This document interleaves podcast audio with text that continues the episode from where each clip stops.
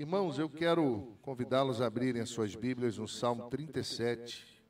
Diz o texto: Não te indignes por causa dos malfeitores, nem tenhas inveja dos que praticam a iniquidade. Pois eles dentro em breve definharão como a relva e murcharão como a erva verde. Confia no Senhor e faz o bem habita na terra e alimenta-te da verdade. Agrada-te do Senhor e ele satisfará os desejos do teu coração. Entrega o teu caminho ao Senhor, confia nele e o mais ele fará. Fará sobressair a tua justiça como a luz e o teu direito como o sol ao meio-dia. Descansa no Senhor, espera nele não te irrites por causa do homem que prospera em seu caminho, por causa do que leva a cabo os seus maus desígnios. Até aí. Abençoa a tua palavra, Senhor. E por graça, ministra o coração dos meus irmãos, o que o Senhor já ministrou no meu coração. Em nome de Jesus. Amém. Queridos irmãos, título da minha mensagem é Mantenha os seus olhos em Deus. Nós temos muita facilidade de perder o foco.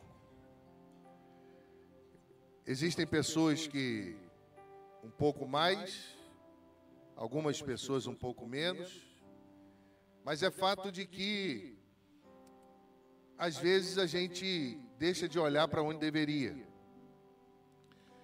E perder o foco faz com que muitas outras coisas aconteçam na nossa vida. Quando a gente para de olhar para Jesus, autor e consumador da nossa fé, o nosso olhar é preso e é substituído por outra coisa. Ou Jesus é o foco da nossa vida, ou os problemas serão. Ou Jesus é aquele que dita o rumo das coisas ou os problemas vão tomar o lugar. Então, manter o foco, manter os olhos em Deus é primordial, meu irmão, para saber aonde se quer chegar, para chegar em algum lugar, para mudar de posição de um lado para o outro. Toda mudança, necessariamente, ela precisa ser direcionada toda mudança de um lado para o outro precisa, meu irmão, que nós saibamos ah, os lugares pelos quais estamos pisando, estamos passando, estamos desenvolvendo a nossa caminhada. E o Salmo 37, ele vai falar sobre isso. Ele vai falar sobre os processos de Deus. Ele vai falar da maneira que Deus orienta o seu povo. Ele vai falar da forma que a vida cristã deve ser vivida. Ele vai trabalhar isso de maneira muito simplista, mas também dando algumas ordens aos filhos de Deus. Nós não podemos, meus irmãos, nos prender no imediatismo ou na bênção aparente. Não podemos viver assim, porque tudo tem um início, tudo tem um meio e tudo tem um fim. Nem tudo que começa vai ser eterno. Mas nem tudo que começa também acaba. Então, como viver no meio dessa dessas questões volutas da vida? Como caminhar, como manter os passos firmes do Senhor diante de tantas mudanças e de tantas questões do coração? Existem pessoas que são teimosas, Existem pessoas que não sabem esperar. Existem pessoas que não conseguem entender os processos. Nosso Deus não é imediatista. Nosso Deus é certeiro. Ele age no tempo certo. E ele trabalha a despeito de nós. Ele trabalha às vezes até sem que percebamos. Então, quando eu olho para o Salmo 37, Davi começa chamando a nossa atenção para a prosperidade dos ímpios. E ele começa, meu irmão, afirmando que a prosperidade do ímpio é transitória. Ele começa afirmando que a prosperidade do ímpio não permanece, definha, murcha. Não te indignes por causa dos malfeitores, nem tem inveja dos que praticam a iniquidade. Ora, Davi precisa chamar a atenção das pessoas para que elas pudessem olhar para o lugar certo. Alguma coisa está acontecendo que não deveria estar acontecendo. Alguma coisa está roubando o olhar do povo que não deveria estar roubando. E Davi vai chamar-lhes atenção.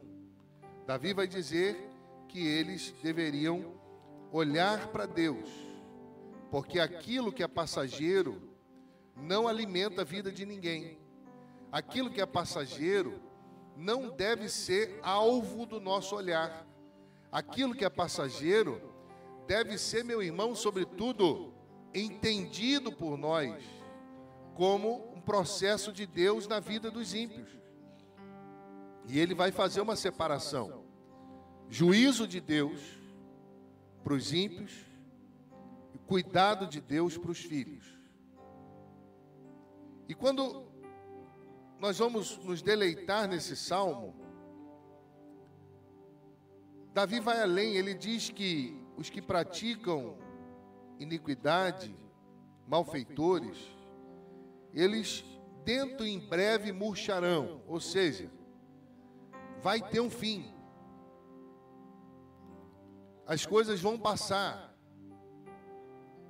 Aquilo que aos nossos olhos parece grandioso, não vai se sustentar. Então Deus está conclamando o seu povo a olhar para Ele, conclamando o seu povo a permanecer olhando para Ele, porque o que nos cerca são muitas coisas. As questões que cercam a nossa vida, seja no campo político, no campo ideológico, no campo financeiro, no campo social, você não sabe mais em quem você acredita. Você não sabe mais a quem ouvir. Você está numa determinada rede de TV, ela está falando uma coisa. Você muda, está falando sobre a mesma coisa, outra coisa. Você muda, outra coisa em cima da outra coisa. Então é mais uma questão ideológica do que uma necessidade de comunicar. O que fazer então? Vai na fonte. Leia. Procure. Vá profundo. Tenha as suas conclusões. Tome as suas conclusões. Não seja um repetidor de conclusões. Pense. Avalie. Porque Deus vai direcionar você. Você não está nesse mundo para ser manipulado por ninguém. Você está nesse mundo para pensar. Você está nesse mundo para cooperar com o mundo. Mas para isso você precisa saber para quem você está olhando. Então, quando eu vou ler o Salmo 37, Lutero diz a respeito desse salmo que esse salmo é a paciência dos santos. Ele disse que você quer falar sobre paciência, leia o Salmo 37 porque ele fala sobre agradar ao Senhor, confiar no Senhor, entregar para o Senhor, descansar no Senhor. Ele vai trazendo essas verdades para a vida cristã. E Lutero disse e dizia que esse era o seu salmo. Paciência, em latim, significa capacidade de não desistir. Talvez você diga assim: não, eu não sou paciente, sou estourado, sou sanguíneo. Não tenho nem um pouco de paciência. Ora, etimologicamente, se você é alguém que não desiste, você é paciente. Porque você permanece. Você permanece acreditando, confiando, vivendo. E outra coisa que me chama a atenção no Salmo 37 é que Davi escreve esse salmo na sua velhice, já com muita experiência. Na sua velhice, ele diz, no verso 25: Fui moço, agora já sou velho, mas jamais vi um justo passar necessidade, e nem a sua descendência mendigar um pão. Jamais vi um justo desamparado, outras versões dizem. Então, na sua velhice, ele tem muita experiência com Deus para poder ensinar-nos os caminhos da vida. Pensando assim, o salmo fica ainda mais poderoso. A prosperidade dos maus, a aflição dos justos na vitrine. E Davi orienta-nos a olharmos para uma perspectiva futura. Olha, existem os maus que prosperam, existem as aflições dos justos, mas olhem para frente, para além disso. Porque aquilo que é recebido de Deus acaba bem. Aquilo que não é recebido de Deus murcha, acaba mal. Então, quando eu vou olhar para esse texto, olhar para a justiça de Deus, que pune os maus e recompensa os justos. Deus é justo, meu irmão. Deus é justo e ele exerce justiça sobre o seu povo. Deus é bom. Então, se nós olharmos para esse mundo com uma perspectiva mundana, nós vamos sucumbir. Se nós olharmos para este mundo com aquilo que nos é enxertado ou tentado enxertar, nós vamos desistir de viver. Mas se nós olharmos para esse mundo com uma perspectiva futura, vamos frutificar, esse ano vai ser o ano da minha família. Esse ano vai ser o ano dos meus filhos. Vou entrar na universidade. Os meus netos serão abençoados. O meu casamento vai ser uma bênção. Eu vou concluir aquele curso. Esse vai ser o meu ano, porque quem governa a minha vida é um Deus justo, poderoso, glorioso e que ama os seus filhos. Então, Davi, na sua velhice, está nos conclamando a olharmos para Deus para quem você tem olhado? O ano começou, vamos para o segundo mês, mas esse ano você já mudou os olhares quantas vezes? Quantas coisas dominaram o seu coração?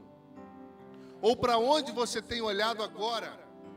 Tem roubado a sua alegria, tem roubado a sua fé, tem roubado a sua esperança, tem roubado você de você mesmo. Coloque os seus olhos em Deus, olhe para Deus porque dele vem a nossa esperança. Mateus capítulo 14, a partir do verso 28.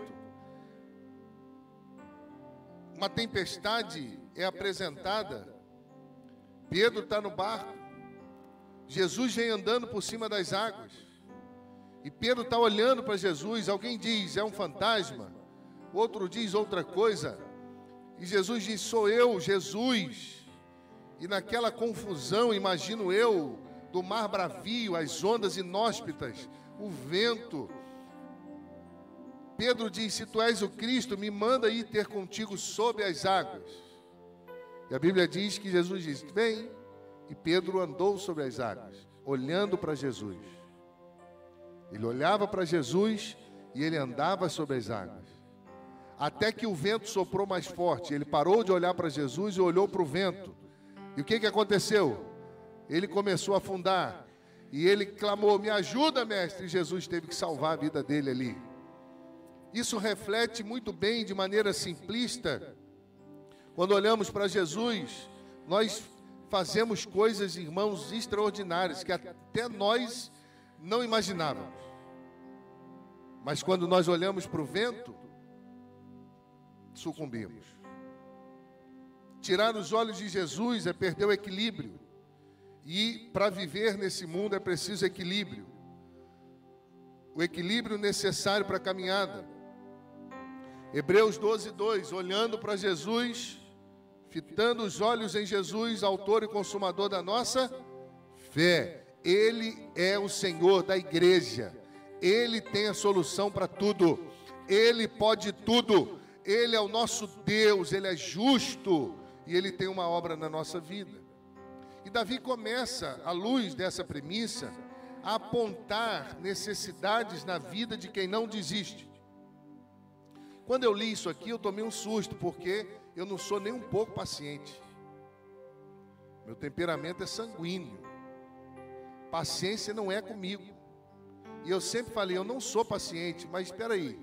Agora eu descobri que eu sou. Porque ser paciente é não desistir. E se eu estou aqui é porque eu não desisti, tendo tantos motivos para desistir, tendo tantos motivos durante a vida para sucumbir, tendo tantos motivos para viver prostrado, tantos motivos para ceder à pressão desse mundo. Então eu sou paciente, você também é, irmão. Amém? Olha que descoberta maravilhosa. Deus é bom e ele atua em nós apesar de nós. Então Davi vai apontar necessidades na vida de quem é paciente, de quem não desiste. Ele vai trazer conselhos para tomada de decisões de maneira inteligente.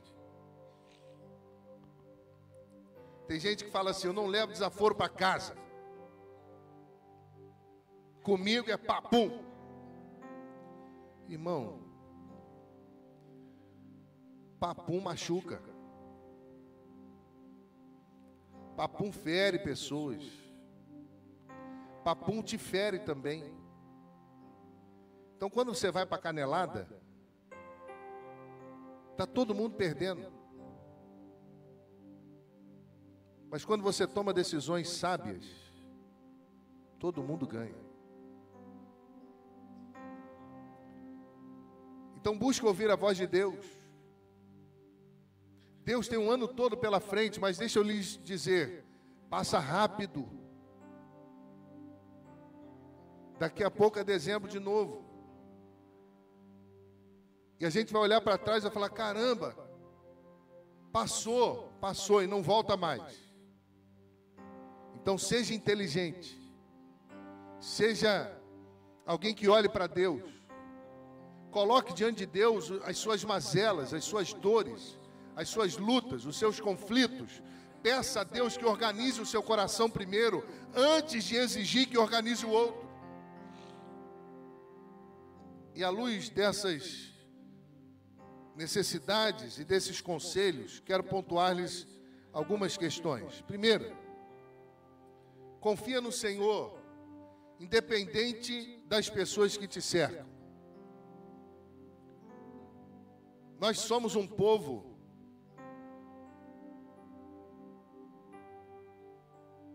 conduzido. Você já ouviu falar em histeria? Histeria coletiva. Às vezes tem gente que faz entre algum movimento, seja ele qual for, porque está todo mundo fazendo. E você pergunta, por que, que você está fazendo isso? Não sei, está todo mundo fazendo. Nós não podemos ser um povo que se move sem saber para onde vai nós não somos dessa terra. A nossa pátria não é aqui. Você precisa confiar no Senhor, independente das pessoas que te cercam. Versículo 3: Confia no Senhor, faz o bem, habita na terra e alimenta-te da verdade. É uma ordem. Quem não muda o olhar é alguém que está confiado em Deus, que vive uma vida reta, íntegra, justa diante de Deus. A palavra hebraica para confiar é batar, significa correr em busca de refúgio. Então, quando Davi diz assim: Olha, vocês têm muitas coisas que cercam vocês, vocês têm muitos problemas, vocês vivem no meio de um povo é, idólatra, um povo vencido pelas questões desse mundo, mas continuem correndo para Deus. Charles Spurgeon tem um termo que ele diz que o servo de Deus sempre corre para Deus quando a tempestade chega. Vida cristã é muito mais do que cantar uma música, é muito mais do que participar de um culto. Vida cristã vai além disso tudo. Então, Davi, na sua velhice, imagino eu, experimentado de dias, ele diz: continuem correndo para Deus. Diz o texto do profeta Isaías, capítulo 25, versículo 4: tem sido refúgio para os pobres, refúgio para o necessitado em sua aflição, abrigo contra a tempestade e sombra contra o calor, quando o sopro dos cruéis é como a tempestade contra um muro. Tudo que você precisa, Deus tem. Outro conselho interessante que Davi dá àqueles que não perdem o olhar, que não param de olhar para Deus: agrada-te do Senhor, e Ele concederá os desejos do seu coração. E eu fiquei lendo e tentando entender essa relação agradável com o Senhor, tem a ver com felicidade, tem a ver com uma vida prazerosa. Irmão, ser crente é bom demais, é prazeroso estar na igreja, é prazeroso rever os irmãos. É alegria para o coração quando você acorda e você chega na igreja e você fala: vou estar com o meu povo, vou estar com meus irmãos, vou abraçar os idosos, vou abraçar os novos, vou estar com as crianças. Que coisa linda! Se você perdeu o prazer na sua relação com Deus, você parou de olhar para Deus e passou a olhar para os homens essa relação de agradar ao Senhor é uma relação de prazer, de felicidade, de relacionamento. Meu irmão, o que Deus espera de nós? Quais têm sido as nossas escolhas diante das incertezas e das mazelas da vida? O problema muitas vezes está em querer agradar todo mundo. Nos preocupamos com o que as pessoas pensam e às vezes isso influencia o nosso relacionamento com Deus. Agrada-te do Senhor. Se Deus estiver olhando para a sua vida hoje, Ele está feliz ou triste? Para as suas escolhas, Ele está feliz ou triste? Foi o apóstolo Paulo que disse: importa agradar a Deus do que aos homens. É difícil agradar todo mundo um velhinho, uma criança e um burrinho em direção a uma cidade. O velhinho foi em cima do burrinho. A criança foi andando ao lado do burrinho. Cruzaram com uma multidão e alguém no meio da multidão disse: É um absurdo deixar uma criança dessa caminhando debaixo do sol quente. E aquele velhinho falou: Realmente, desceu do burrinho, botou a criança em cima do burrinho e continuaram caminhando. Passaram por outra multidão e disseram: é um absurdo. Uma criança em cima do burrinho e um velhinho andando do lado do burrinho. E eles falaram: é verdade. A criança desceu do burrinho e foram os dois caminhando do lado de fora do burrinho. Só faltou carregar o burrinho nas costas. Você não vai agradar todo mundo. Faça o melhor que você puder. Seja a melhor pessoa que você puder. Ame as pessoas do fundo do seu coração. Mas não tente agradar todo mundo, porque é impossível. Meu irmão, quando queremos agradar alguém, nós damos um presente. Não é assim? Quem gosta mesmo está sempre presenteando. Eu não gosto muito de dar presente, não, porque eu sou mão de vaca. Mas eu tive que aprender, porque minha esposa gosta de dar presente. Imagina no início do casamento. Ficava assim, mas fui aprendendo, ela foi me ensinando. Porque quando a gente ama, a gente sempre dá alguma coisa. E eu fui aprendendo isso. E eu quero pensar com você. Nós amamos a Deus, amém? Nós desejamos agradar a Deus. E o que que nós temos dado para Deus? Se nós amamos a, a, as pessoas e presenteamos, nos alegramos com coisas simples, porque amamos, E a Deus que dizemos amar profundamente, o que, que nós temos dado a Ele? Sejamos o presente que Deus deseja receber. Confia no Senhor e agrada-te do Senhor. É uma relação feliz. Outro conselho. Os irmãos sabem que eu estava de férias, então voltei com a corda toda. Então aguenta mais um pouquinho. Outro conselho que Davi dá: entrega o teu caminho ao Senhor. Verso 5: entrega o teu caminho ao Senhor, confia nele e o mais ele fará. Ideia de entregar aqui é a ideia de rolar. A palavra hebraica aqui significa rolar para Deus, estar perto de Deus, reconhecer que Deus faz melhor. E Salomão falou sobre isso, Provérbios capítulo 16, verso 3: Confia no Senhor as tuas obras e os teus pensamentos serão estabelecidos. Deus tem o melhor para o seu povo. Deus faz melhor do que você. E a entrega, olha como Davi, na sua sabedoria, ele faz sistematicamente correto. Ele diz: primeiro você confia, depois você agrada, depois você entrega. Não dá para inverter a ordem, porque não há entrega sem confiança, e não há entrega sem relacionamento. Davi sabia o que estava fazendo. E ele diz que a gente precisa entregar ao Senhor, porque Deus tem o melhor, e isso está ligado à motivação do coração. Como é que anda seu coração, meu irmão? O ano começou, você continua amargurado. O ano começou, você continua bravo. O ano começou e você continua com as mazelas do ano passado. Joga isso fora. Entrega nas mãos de Deus.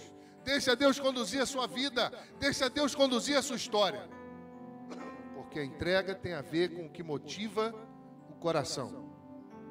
Jeremias 29, 13: Vocês me procurarão e me acharão quando me buscarem de todo o vosso coração. 1 Coríntios capítulo 10, verso 31, quer comais ou bebais, ou façais qualquer outra coisa, fazei para a glória de Deus.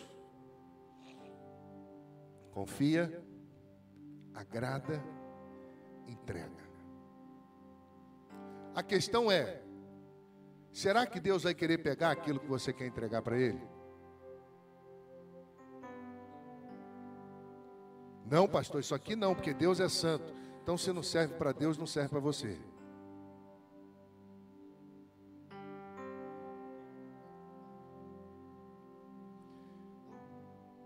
Quarto conselho que Davi dá: descansa no Senhor, verso 7. Espera nele e não te irrites por causa do homem que prospera no seu caminho, por causa do que leva a cabo os seus maus desígnios.